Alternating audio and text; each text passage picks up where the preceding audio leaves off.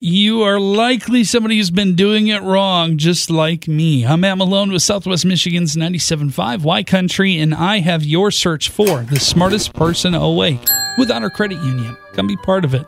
I have a question, I have some clues, and then we have the correct answer from the smartest person awake today.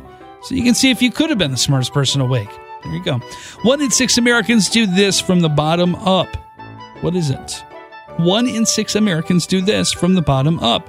What is it? Your clues. It seems so unnatural to not go top to bottom. Monkeys do it this way. And finally, in Mario Kart, these will cause you to spin out.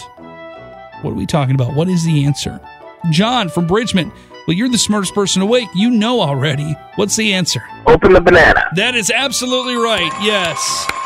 One in six Americans open the banana from the bottom up, which, again, for me, it just seems so unnatural. But I mean, if it works, it works, right? Yeah, but it feels easier. Yeah, yeah. Now, are you somebody who eats bananas pretty often? Oh, yeah. Okay. When was the last time you ate a banana and how did you open it? Probably three days ago, and I ate it from the blossom end. Did you really? Yes, I opened it from the blossom end. Okay. And is it truly easier than just, you know, Yes, it is. it from the is. s- It opens right up. You don't have no fuss with the trying to break the handle away from the banana without bruising it. I mean, it just boom opens right up. Wow. Okay. You might We have to should learn things from nature. That right, right, and that's the thing. It just seems so odd and so strange because that's how we've been doing it for years. Is opening from the stem, Yeah. right? It's a handle. You open the handle. Exactly, exactly. Right. Yeah. So obviously you do enjoy bananas. Now, is there a different item that you would maybe consider your favorite quick grab thing for breakfast? No, that's pretty much it. Just a banana?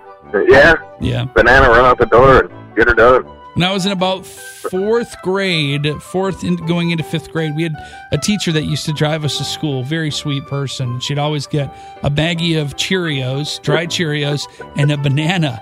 And when we got about halfway to school, her banana would be gone, and she'd roll down the window and she'd throw the peel out the window.